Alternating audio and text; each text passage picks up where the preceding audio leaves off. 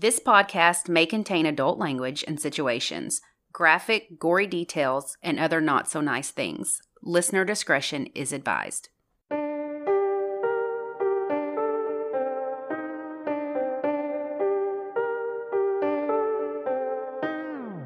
I'm Lacey. And I'm Ashley, and this is United States of Murder. This week, we're in South Carolina talking about teenage shenanigans that turn deadly. Then we'll discuss South Carolina's most notorious serial killer. So buckle up and join us on this dark and twisted ride through the Palmetto State. Teenagers being up to no good is nothing new. They skip school, sneak out of the house, date people their parents do not approve of. This is a normal rite of passage for most teenagers. They're not bad kids, they're just trying out their wings of independence. Most of the time, this is completely harmless. But sometimes, these shenanigans have deadly and heartbreaking consequences. This crime takes place in Modoc, South Carolina, which is located across the Savannah River from Georgia. Ooh. Population of around 215 people. So it's a very, very small Yeah. town. I would say. So, not far from here, 15 year old Melanie K. Ritchie attends Lakeside High School in Martinez, Georgia, which is a suburb of Augusta. Oh, okay. I've been there. Have you? Yes. Really? Yes, I Why? have. Samuel interviewed there. Or I, What? I think for residency. Yeah. Yeah. Interesting. Oh, yeah. So, she's a sweet girl, lots of friends, and has a babysitting job for the summer. And that is what she is doing on the day of July 11th. She goes home right after this, and they do the typical stuff eat dinner, watch TV, and her parents decide to go to bed. Melanie did not. It's summer, she's 15, Mm, you know. yeah. She decides to sneak out of the house and meet up with some friends at the local hangout, which was a gas station.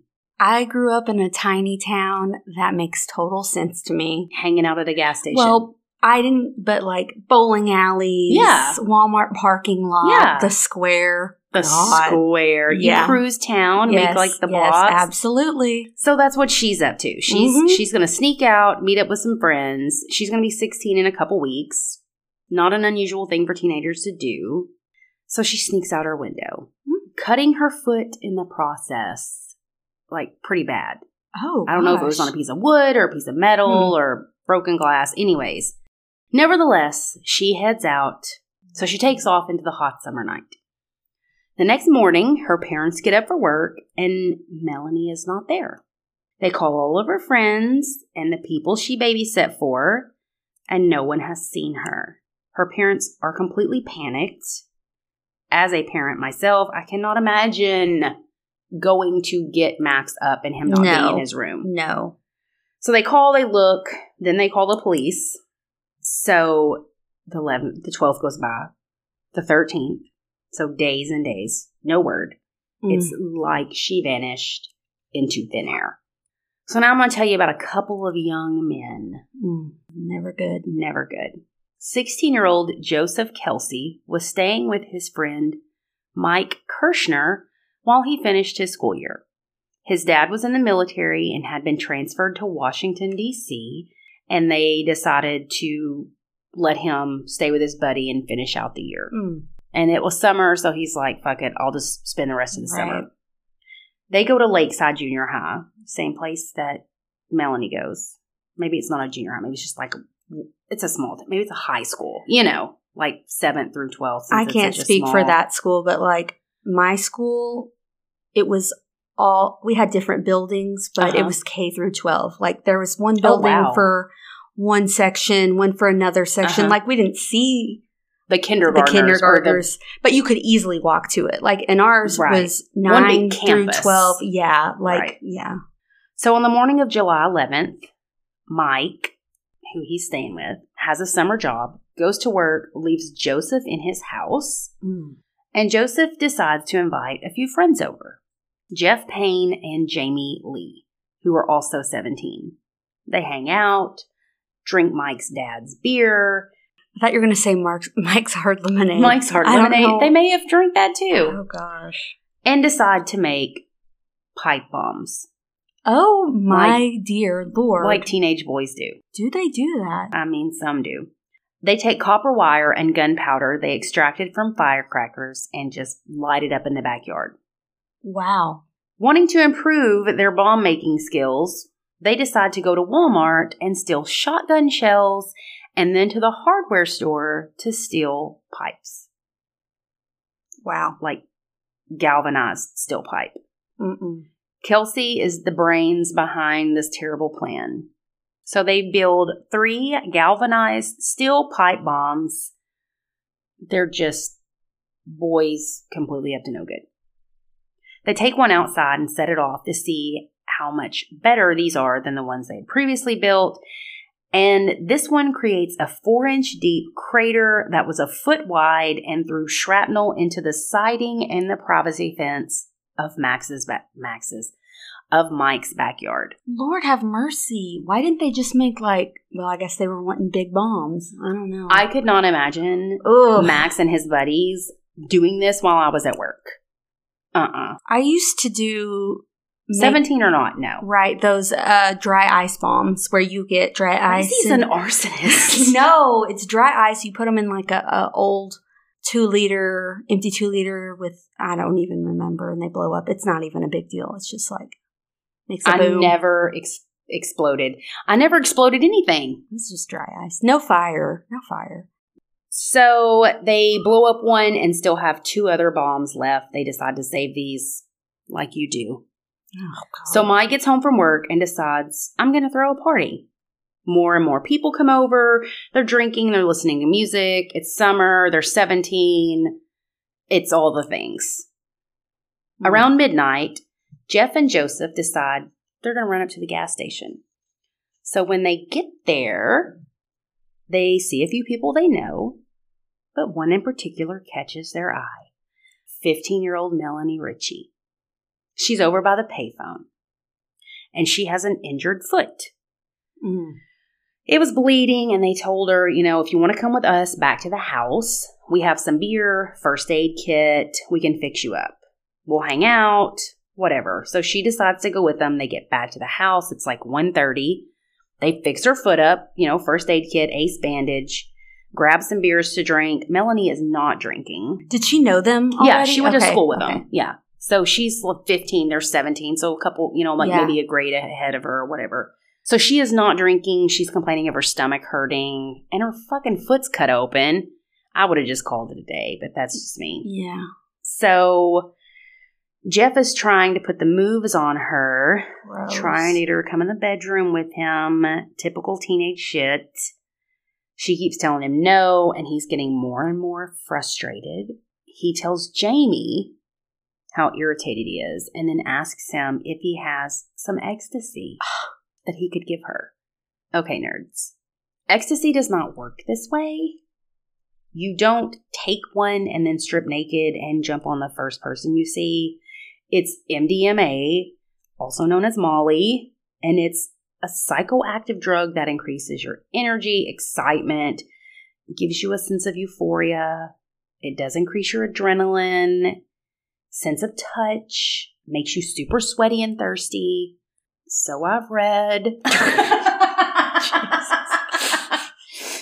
Anyway, Allegedly. allegedly, stories have been told that this is the things that will happen to you.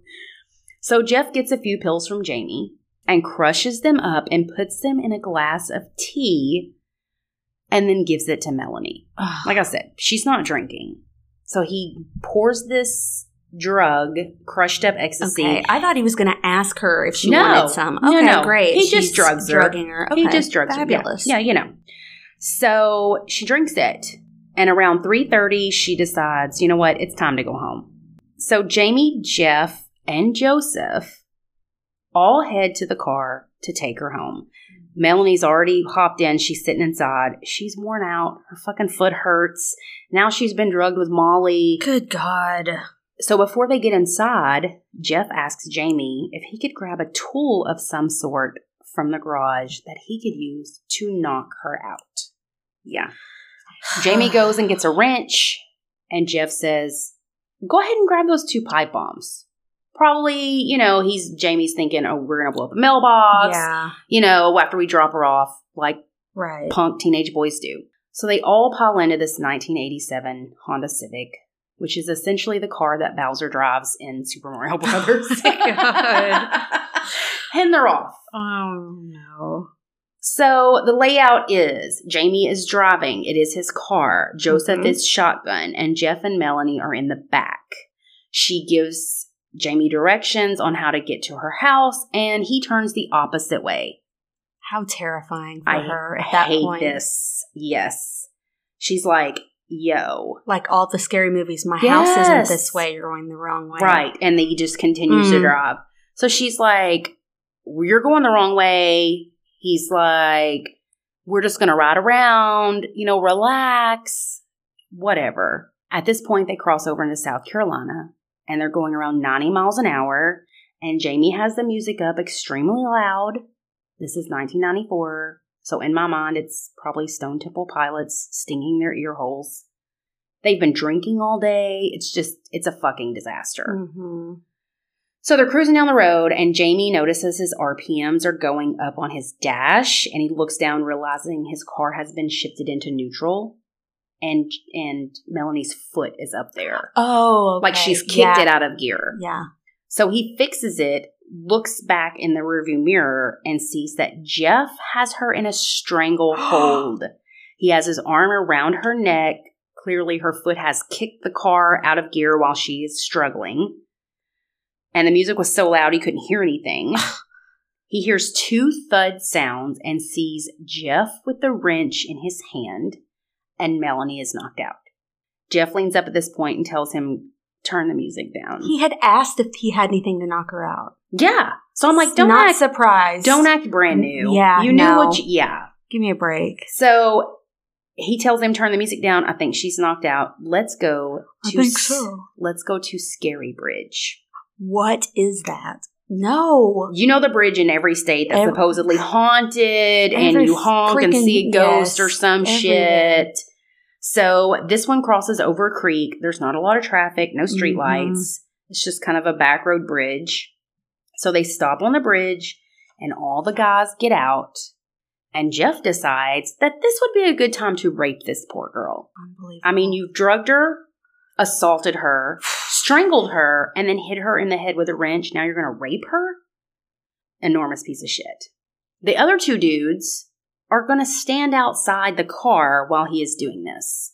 it never ceases to amaze me that multiple people are involved in things Mhm. like this and no one's like It's like no pack mentality. it is it's, It's just disgusting. maybe don't do this or Maybe think about this. Why don't we just take her home? Her it's foot's like cut off. why is there always things. a, a ringleader and two lackeys it's always that like Always. cannot there not be another person's like no don't Right. It- it's just ugh So while they're standing outside, they see headlights, and after a while, one of them goes and knocks on the window and is like, Yo, wrap it up. There's Mm. somebody coming. So they all jump back in the car and they drive off. For some reason, Jamie decides to turn around and go back to the bridge. Melanie is alive. is she in the car She's in the car Okay. where she was just raped in the Yeah, back seat. yeah. She's unconscious, but she's still alive. So they pull the car to the side of the road, pull her out, and up on an embankment near the wood line. They lay her on the ground, and Jamie goes back to the car. It's like they're just dropping her body. She's knocked out. They're gonna, she's gonna wake up, whatever. So he walks back to the car. Joseph and Jeff stay where she is, and Jeff tells Joseph, go back to the car and grab one of those pipe bombs. Whoa, oh my god He gets back and then he tells him, put it in her mouth.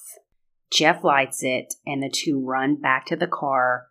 A few seconds later, the bomb explodes. Jeff says, I can't believe it. It blew her head off. oh So they all head back to Mike's house and go to bed. The that is next- disgusting. yeah. The next day, Jeff tells them if anyone asks, we all went to sleep and she just, she must have left the party. That we don't know anything. She just left. So a few days later, Melanie's mom actually does call and she speaks to one of these boys because she knows they go to school with each other. And they stuck to their story. She had been at our house. We she did come to the party, but we went to sleep and she left at some point, but we didn't see who she left with. So she hadn't been found yet, her body? No. Oh, no. No. Oh, my gosh. So almost two months later, on August 26, 1994, Jeff is arrested on unrelated charges and he decides to spill his guts, but he Wow. blames it all on Joseph. That's how it always Yeah, is. Yeah. Tells them where they can find her body. They found what remained of her right on the side of the road near the woods. How did no one find her body sooner since it was kind of a spooky just- place to visit? Well, it- well, and it's a dirt road, so you know it's kind of a back road, and it's up by the woods. yeah. Pieces of her skull fragments were found around seven feet away from her body. They also found an ace bandage from her foot. An autopsy revealed that she had died from blunt force trauma to the head caused by the bomb. So she was alive. Mm.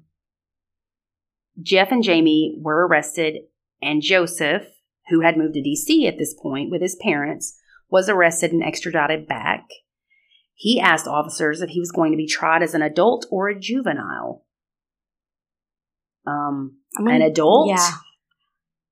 He was like, Why? I was underage when this happened. What an okay. Have you? He, he knows nothing. Yeah. obviously. So court begins.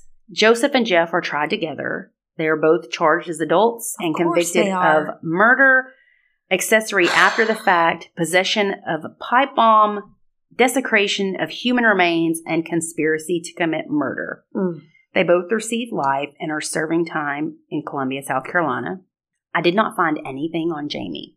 Really? So maybe they gave him immunity for his testimony. If I don't know. I mean, he's not innocent. No. He drove the car. yeah. Um. Since he was underage at the time, maybe that's. I don't know. They were all underage. Yeah, but I guess since he wasn't charged, then his name. But I'm like, you know. went and got know. the wrench. Oh, he told you. Yeah, you went don't and got act it. surprised. You drove. No, You the music was too. Give me a You turned the wrong way, even after she told you you're going the wrong Mm. way, and then you turned around. You could have drove her home. You didn't. Yeah. Anyways, that's my story. That is so. That makes me so appalling. This I didn't know. I don't know much about bombs, I don't either. so I didn't think. I wouldn't think bombs like that that teenagers could easily make would be that explode. You know what I mean? I they wouldn't took gunpowder out of shotgun That shells is- and put it into steel pipes. Of course, it's going to explode. when bef- pre-internet, how do you find out how to make those? I don't know. Maybe I'm just answers. naive and I don't know. I don't know. Maybe that's Awful. because now if you're searching that stuff up on the internet, you know, you're on a watch list. Whereas then, how did they even figure that out? Mm, I just horrific. hopefully she was completely unconscious and doesn't. I I hope she didn't. Oh, I and the rape and every. Oh my gosh, that I mean, mm, It's awful. That is one of those things when the parents find out how what happened. Oh my god. How do you not just oh my god. completely Mm-mm. lose your mind? Mm-mm. Seriously, I cannot even. That's horrible. Mm-mm. Should we take a break? Hey, what are you drinking? A vodka gimlet. Lacey's looking at me weird. This isn't my usual drink, but know. our lovely listener Jeanette bought it for us, so I'm giving it a try. Yes, we both are, and y'all can do it too. If you want to help support us, you don't want to worry about a monthly fee, you can now sponsor a cocktail. When you sponsor a drink, we'll give you an on air shout out and love you forever. We do record in advance, so if you want to give a birthday shout out, just keep that in mind. Yeah, and if you give us a drink recommendation, we will try it out. Doesn't mean we'll like it. And I will be honest if I don't Ashley's like it. always very I'm a- honest about the drinks. hardest critic. So head to www.buymeacoffee slash US of M podcast to buy us a drink. And then, of course, we'll link this up in our show notes. Cheers! Okay, after that break, you'll need another one after this case. Great. Yeah. So today I'm going to cover an older case from the 70s. There is an entire podcast about it called Pee Wee Gaskins Was Not My Friend. Have you seen that pop up in the true crime section? No. It's, I think there's about 12 episodes of it.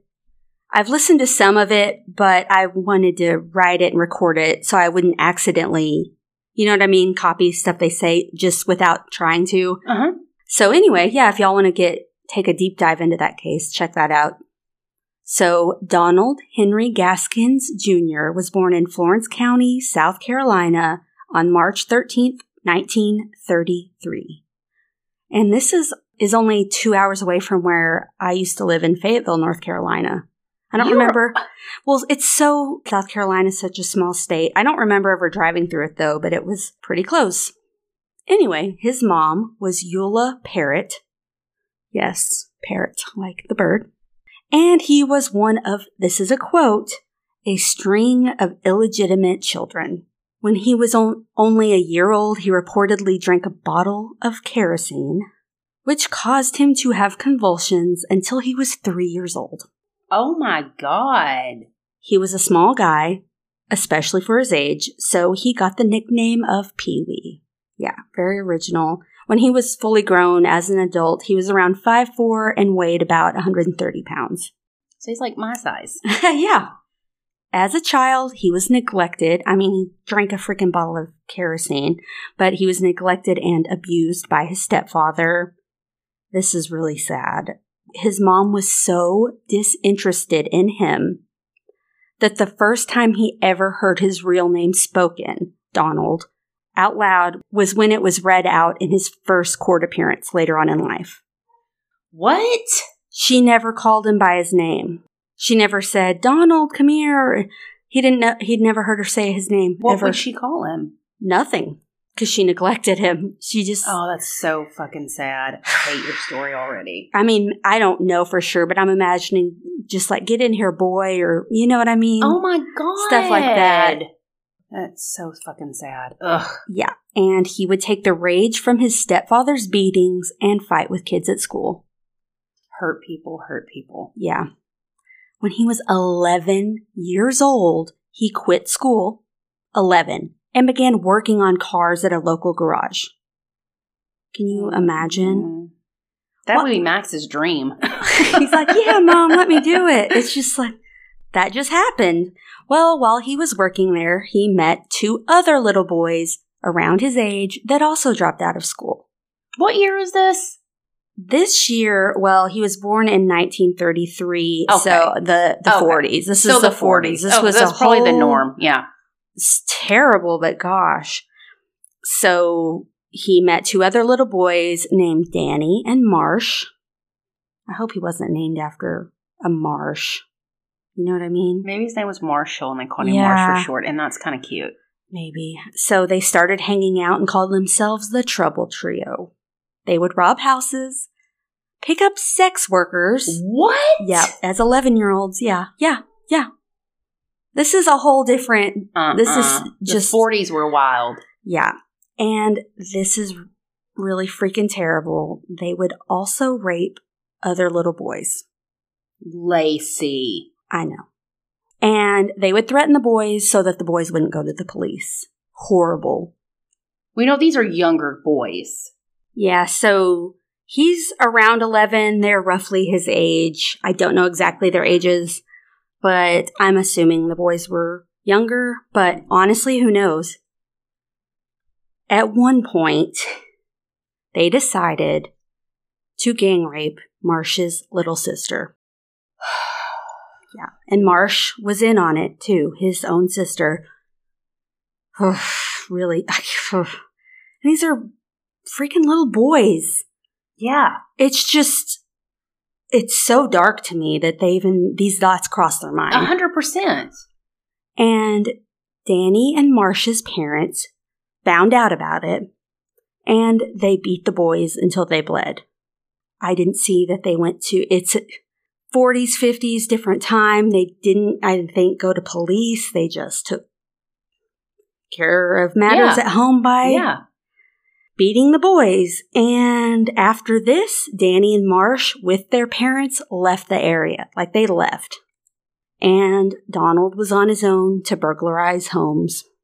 When he was 13 years old, so all that had to have happened before he was 13. Yeah. Horrible. When he was 13 years old, he was convicted for assaulting a young woman by hitting her in the head with an axe when she caught him breaking into her house. He was sentenced to five years in reform school, which was called the South Carolina Industrial School for White Boys. Oh, God. Yeah, this was the name in Florence, South Carolina. While he was at this reform school, he was regularly raped by his fellow inmates, aka classmates.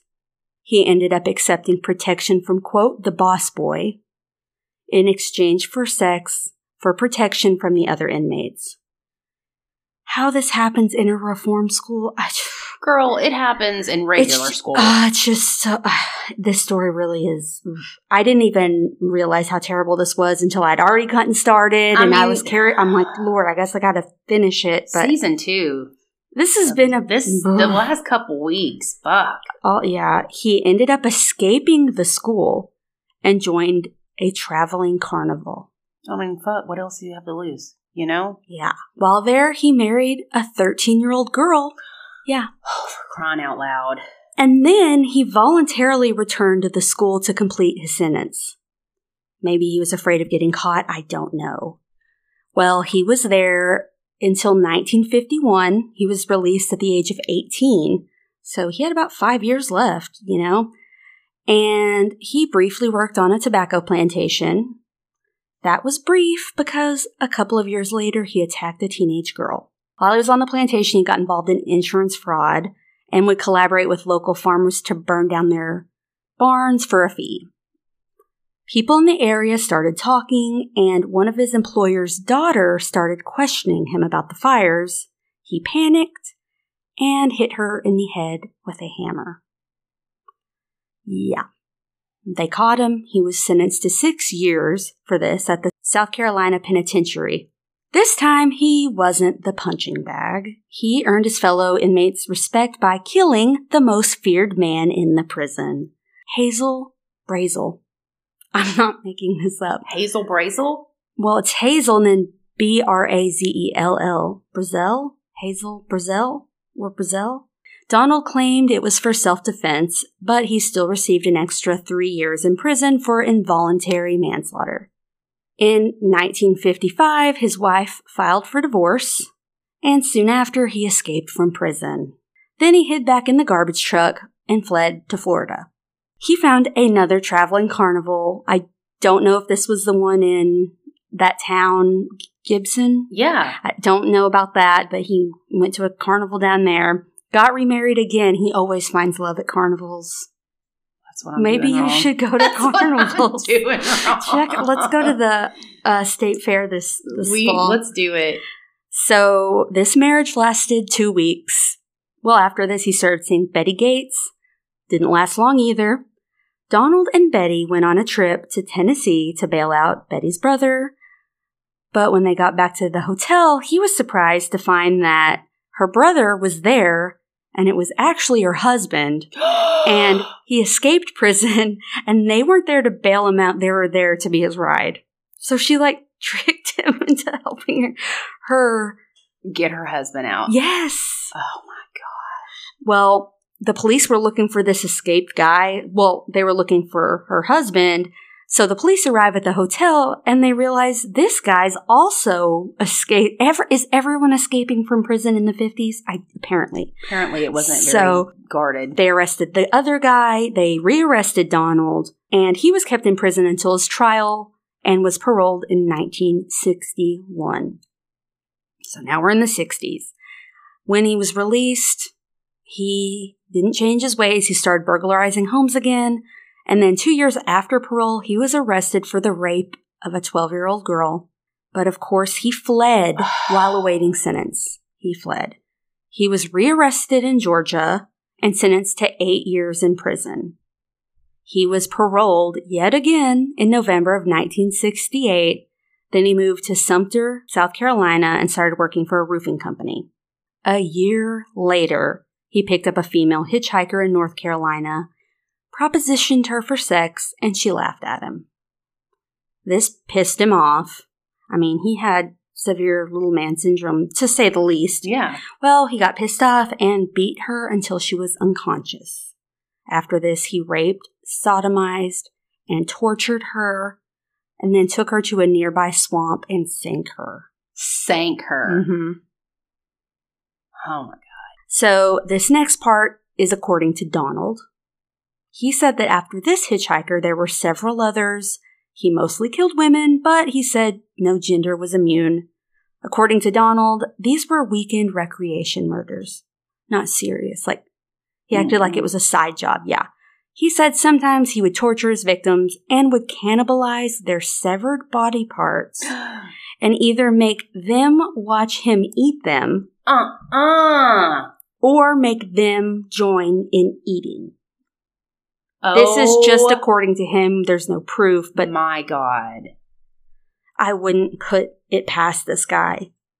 That is mm. between 1969 and 1975. The police found remains of murdered boys and girls along the Carolina highways. But these aren't confirmed murders, if that makes sense. So this is all according to Donald at this point. So the co- they were called the coastline killings, and they've never been corroborated with him. He wrote an autobiographic novel, of course, and claimed that he murdered up to 100 people along the coastline. He probably did kill several people, but 100, I feel like, is BS. You know, they always want to inflate their numbers. He said that killing his acquaintances were the more serious murders to him. The strangers and the hitchhikers were the side jobs. In 1970, he killed his 15 year old niece and her friend by luring them to an abandoned house. He attempted to rape them, but couldn't, so beat them to death. So these killings are confirmed to him, and the rest from now will be as well.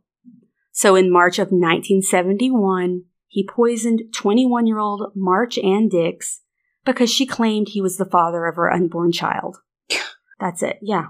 In 1973, a 22 year old woman named Doreen Dempsey, who was pregnant with her second child, was leaving town and decided to get a ride to the bus station from her old friend Donald Gaskins. Yeah, they were friends. Instead of taking her to the bus station, he took her to a wooded area and raped her. He did other things so awful, I'm not going to say them. And I would say, don't look it up. Seriously, don't. I, w- I wish I didn't know about it. Donald was overtly racist.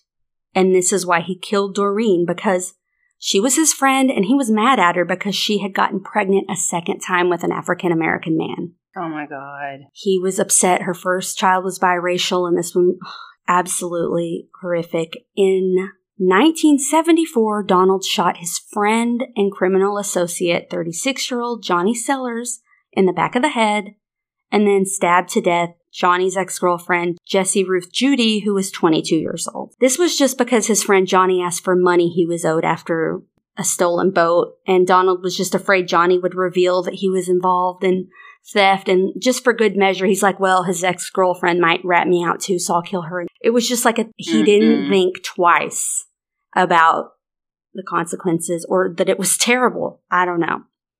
So in 1975, he murdered several people starting in February. Suzanne Kipper Owens, along with her husband John Owens, paid Donald 1500 bucks to murder a man named Silas Barnwell Yates to be their hitman, essentially. So Silas was 45 years old and was Suzanne's ex. That's why they wanted him dead. So petty. Donald teamed up with another ex-con's wife, so not the ex-con, but the ex-con's wife, named Diane Neely. On February 12th, Diane lured Silas out of his house by claiming she was having car trouble. Then Donald kidnapped and murdered Silas while Suzanne and her husband John watched, and they all helped bury him. After this, Diane, you know, the woman that lured him out, Yeah. and her boyfriend decided they were going to blackmail Donald for 5000 bucks. Like we're going to tell the police this stuff if you don't give us the money. Do you think Donald accepted that Absolutely not. He pretended like he would give them hush money, but he arranged a meeting to pay them, but instead stabbed Diane to death and then shot her boyfriend, Avery Leroy Howard. So anyone that thought they were going to blackmail him ended up dead. Of course. Anybody has anything to do with him. Exactly. Ends up dead. Dangerous. Around the same time, a 13 year old girl named Kim Ghelkins was stabbed to death by Donald because he was worried she would tell police he had sexually abused her and moved her from North Charleston without permission. I'm like, we call that kidnapping, sir, but yikes. Not long after, two locals robbed Donald's repair shop. So, two people, unknowingly, they didn't know who he was, robbed Donald's repair shop. And he found out who they were and killed them, of course. He asked Diane's ex husband, Walter Neely, to help him bury these bodies. He helped him out with Right. all kinds of stuff, you know. During this, Donald showed Walter where he had buried several other locals. He pretty much called this his private cemetery. Finally, police were suspicious of Donald after 13 year old Kim's disappearance. They were searching his apartment and found a piece of her clothing and arrested him, and he was indicted for contributing to the delinquency of a minor.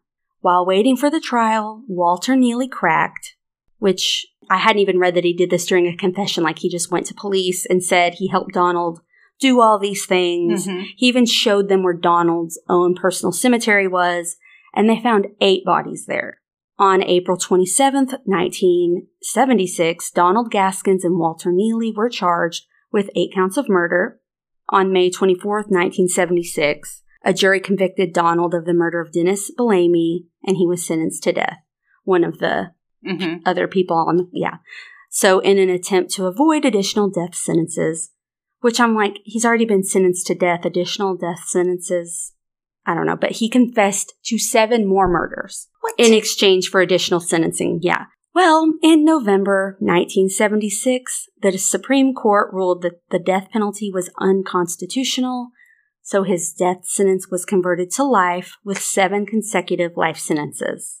So he was taken off of death penalty essentially. But in 1978, the death penalty was restored, which wouldn't mean he would be changed back. So like they didn't say, okay, now you're back to death row. What was done was, was done and he was not off the hook, but he wasn't sentenced to death still. Right. But in prison, he killed again. He was paid to murder another death row inmate named Rudolph Tyner. Donald tried several times to kill Rudolph by first lacing his food and drink with poison.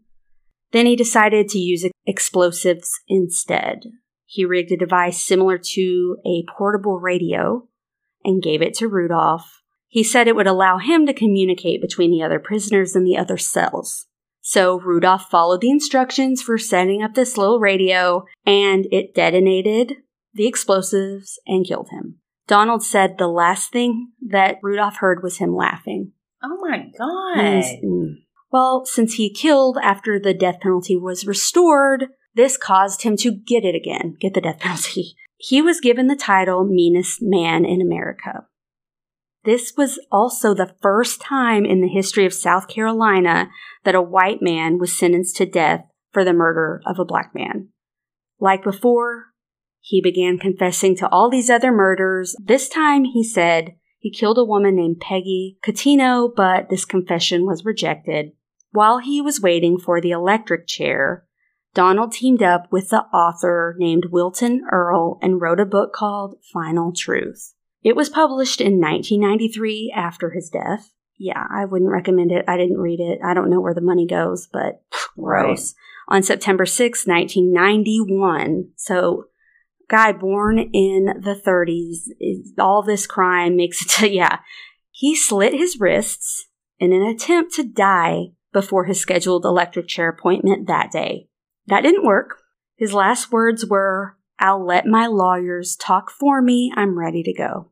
So that's the meanest man in America, and I believe it. I believe it. I got most of my info from the state newspaper, Crime Museum, and investigationdiscovery.com.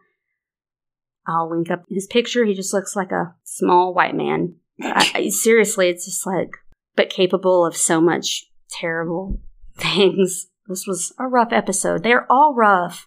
Yeah. yeah. well, What? moving on. you just looked like I was like, what are you about to say? Between these terrible cases and the heat up here, this is our 18th day in a, not in a row, our 18th day this year of it being 100 degrees or above in Little Rock. In September. Yeah, it's It's hard to feel very Spooky. I know. I'm like spooky it's summer, fall. Yeah, no. but it's hotter than like, summer. It's hotter than it was in July. It's- I swear. It's absolutely horrible. Well, I found I heard from our new patron Amanda W from last week. She's from South Dakota. yeah, I've added the pins are up to date by the way on our board. And Stephanie E is from Pennsylvania. So we're Awesome. making our way across the US. Uh, the heat makes Lacey tone deaf. It does. That's that's what we're gonna say. And I'm almost up to date with sending out all the stickers and magnets. But if you've been a patron for a minute, haven't gotten any mail from us, please email us or message us and let us know. But we have some new patrons this week. Perfect. All right, Kelly L from Michigan, Yay. and that's Kelly with an I. I'm holding up my pinky finger with an I. Yay! Kelly. Yay. Hey, Kelly. And Jessica S from West Virginia. Hello, Jessica. Ah, Thank you, Jessica. And then we have a Kelly P, Kelly with a Y, from Washington, State? Yeah, Washington State. Cool. She actually ordered some stickers from my Etsy shop today, Uh-huh. which was a pleasant surprise. Thank you, Kelly. But she said, I love the podcast. And I was like, wait. And then I scrolled back and she had just joined. I'm like, oh, awesome. Kelly, you have great taste in TV shows. And just today, while we were taking our break, we got a patron so new. I haven't written down her information or sent out her stickers yet. Let me go to it. It's in our email. Beep boop bop. Lindsay R. Hey, Lindsay. Lindsay R. from Arkansas. Yay. I haven't put her pin up yet, but I'm going to. Thank you, Lindsay. Thank you, Lindsay. We appreciate that. And we just posted our patron episode for the month, so go on and check that out. and you can go back and listen to past Patreon Yeah, episodes. And we also post our regular episodes on there, and it's ad free. So if you're not a patron, you'll typically hear an ad or two throughout our episode. If you're a patron, those are not in there, and you get to hear it early. So, and you get to hear a, monthly bonus episode. So, yay! And on the uh, the private Facebook page. Yes, and people have been joining that, so Cool, continue cool. to check that out. But yeah, fun stuff. What else? What else is going on? well, I finally watched some scary movies What'd you past week. watch? Okay, so I have Peacock now. Oh, jeez. I watched House of the Devil. Not seen it. I hadn't either. It's from 2009. Is it good? Well, it's okay. So it's a 70s throwback. It's set. Cool. It's set in the I lo- 70s. You know like what I mean? Yeah, yeah, I like those kind. in the it's grainy, but their hair's like kind of, you know, Farrah Fawcetty. Anyway, it's about there's a babysitter, there's a lunar eclipse, there's the weird people. It's kind of slow, I will say. I'm not, I'm not going to give too much away. It's a little slow, but it's worth a watch. So this is not going to be your Freaky Friday this week. I don't know. I'll have to think about it. Hmm. It's worth it's worth a watch, I would say, but it's not like great. You know what I mean? okay. Then two nights ago, I watched There's Someone Inside Your House on Netflix. Have you seen it? No, but it feels self-explanatory. You would think, but honestly, not really. It's okay. So it's from the producers of Stranger Things and the Conjuring universe. Ooh. It's not as good as either, so don't get too excited. There's a boogeyman. There's a booger. There's a lot of jump scares. It's a Oh, little like campy. it. There's slashers. It's called what? I'm writing this down. There's someone inside There's- your house, and it, Someone- okay. yeah, um, it's a little. It's think about it, it's teenagers. There's a boogeyman coming after them. Someone's having there's sex. blood. I don't know if there is. I don't remember that part. Uh, I won't tell you why. I did figure out who the killer was. It's kind of like a who is it? Okay, well, don't tell me. I figured out who it was early on, and if you watch it, I'll tell you why. And I'll have to ask you if you can tell me what you thought. If you've seen it, let me know your thoughts. I, I won't give anything away. There are so many horror movies out. In theaters, there needs to be more released on streaming. streaming. That's the thing about COVID is they did more of that. You know what I mean? and it was better, I felt like. I want to watch it at home. I pee too much. We need to go watch Pearl. haven't heard of that. You need to look it up. It Pearl? was in, started in theater September the 16th. Yeah. Haven't heard of it. It looks super good. You'll have to look it up. Okay. The Visitor comes out October the 16th, and that is on Paramount. The Visitor. I haven't heard of that. Look it up. Oh my gosh. I got a list. And Barbarian is in theaters now. Okay. Send the one with Justin Long Te- oh, that I keep begging someone, anybody to go watch. I will. now that you haven't seen it, I've not seen it. take a picture of your little list and send it to me so Okay. I can. Someone asked us last week, "What movie were y'all talking about?" I'm like, "Oh boy, I don't remember. Oh, Let me go back. Yeah. Once we say it, it's gone. It's gone. It's, It's in the fleeting. universe, it's in the but- yeah. So But- speaking of movies, Max and I finished Twilight. oh, give me your take. Can I just tell you, the PMS is kicking in my house right now, and I made taco soup because I was trying to Uh-huh. conjure in the cool air, oh, and to so we got our soup oh, and all our snacks, and we're As- watching the sweating. we're watching the finale in my house. It's like sixty two degrees. We're in sweatpants under Oh, blankets. Love that. movies on. It's getting to the part where they meet up with the bad dudes. What's her Mhm. name? The Volturi? Is that am I saying that right? Something like that. Something like it's like been the so three long. dudes, and then they've got their whole army, and then all the good vampires, and they've got all the werewolves. So it's like they're Yeah. they're coming face to face, and they're about to talk, right? right. And I'm like, oh my god, this is getting so good. And I look over, and Max is sound asleep. And I'm like, fuck this kid. I'm finishing this I movie. was about to ask, did you finish it? I've finished it. Okay, so you know, it goes through, you know, he like Alice is there and like she touches his hand and so he can see what she sees. hmm And then, you know, she goes, Oh yeah. It doesn't matter what I show you, you've already made your mind up. Bam! Fight ensues. Carlisle's dead. My husband Jasper, dead. All these things oh are. Oh my happening. god! Yes. Did Jasper die? I yes. forgot. All these things are happening. Werewolves are dying. The kid's running off on the back of Jacob's back as he's full werewolf. Like all the things are, and I am all. it's been so long that I, forgot everything. I am crying. I am mad. I am gasping. I Oh, am screaming. Lord. I have to put my soup down. I'm standing up. I'm about to lose it. I'm surprised I didn't wake Max up. And then it shoo, flashes back to where she lets go of his hand. And that's the part where you realize this has all been a dream or it's all been a vision that it never Oh. it never happened. This 20 minute fight scene. Yeah. 19 panic attacks. Yep. I hate when people do that. Not people. I hate when shows do that. I all I mean like I hate a dream I- thing or a vision thing. I Mm-mm. had an emotional hangover. I was about to say Jasper did not die. not in the real Re- not in life. real life. like this is real life. Oh my god. but in that sequence of yes, the movie. yes, yes. So so yesterday, you know, we'll get it Max up for school and everything, and I'm like, dude, you fell asleep last night. And he's like, you did you watch that without me? And I'm like, yeah, I did. I wasn't waiting. No, it was there, and you fell it was asleep. The end. It was the yeah. It's the finale. I was, but we'll watch it tonight. So I pick him up from you know after school care yesterday, and we get home, and he's got football practice from like six to eight. So we've got two hours. So I'm like, we've got to eat, cool off, and rest. Like you need to lay on the couch and rest from school because you've got football practice, and we'll watch the finale. uh huh. So I turn it on. And he's like I have, you know, a big sectional couch. So he starts on the like the right side, like he's sitting up. And then all these things are happening. Everybody's fighting. All so then he's laying down. So the next thing I know, he's over closer to me and he's laying down again and his feet are in my lap. And then he's sitting up right beside me, like with my arm around him. and he's going, No, mom, what? Yeah. Like he's all the emotions that me, and then it flashes to where it was all like a vision. And he goes, Come on, I know. I agree. Mom. Max. Come on, mom. I'm like, I know, I know. So he's like, just turn it off. He was done. he was like, I'm done.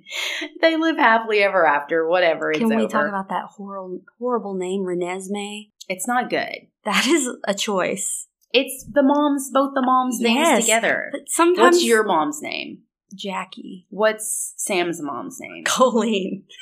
Colleen or Colleen? Colleen. Colleen? Mm-hmm. How So, you gonna? No, Jolene.